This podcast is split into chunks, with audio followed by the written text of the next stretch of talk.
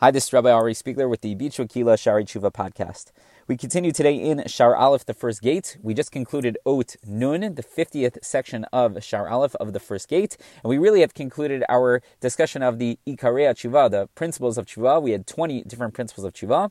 And I thought it would be worthwhile to discuss all, or to list out all of the 20 principles of Tshuva because we really started this already last year. And this discussion this year has gone for a number of weeks. So it would probably behoove us to review what those different principles are. So, number one, we said was Hachara which was regret. Number two, azivat hachet, forsaking sin. Number three, hayagon, which is grief. Number four, hatzar b'maaseh, actively expressing pain. Number five, hada'aga, worrying. Number six, habusha, which is shame or embarrassment. Number seven, hakniya bechol lev, wholehearted humility and lowliness. Number eight was ha'hachna'a b'ma'aseh, humbleness or humility in practice. Um, number nine, hash, uh, Shvirat Hatava Hagashmit. And that was sort of, we started it last year and uh, we continued it this year, Shvirat Hatava Hagashmit, which was the breaking of physical desire. Number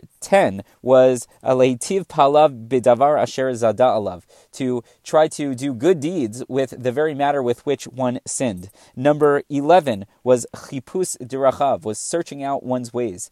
Number 12 was Tzarich Shiachkor V'edav Yakir Godel Kol Echad Me'avonotav, that one has to investigate and to know and to recognize the severity of every one of his sins.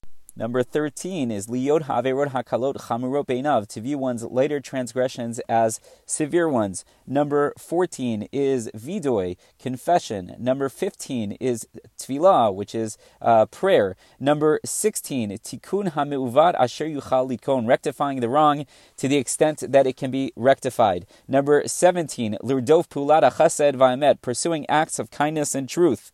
Number 18, Heyod chatato negdo tamid, being conscious of one's sin at all times. Number 19, Azivat chato bizdamein v'hu betokef tavato, forsaking one's sin when confronted with it again while one's temptation is still intense. And number 20, we talked about this yesterday, Lashiv rabim me'avon ka'asher ba'asher Ka'asher tasig yado, deterring the public from sin to the extent that one is able to do so. Those are the 20 uh, fundamental steps of tshuva, the 20 ikarei tshuva. And Rabbeinu Yonah noted that in order to have a complete tshuva, we require all 20 steps, and we need each and every one to be accomplished. However, if a person only does some of those steps, while their tshuva may be incomplete, there certainly is going to be a lot that is gained. It will certainly be advantageous, and partial credit to whatever extent will be extended. But a person needs to make sure that they try as best they can for each and every one of their chatayim, each and every one of their sins, that they engage in the full, complete, and thorough tshuva process, which involves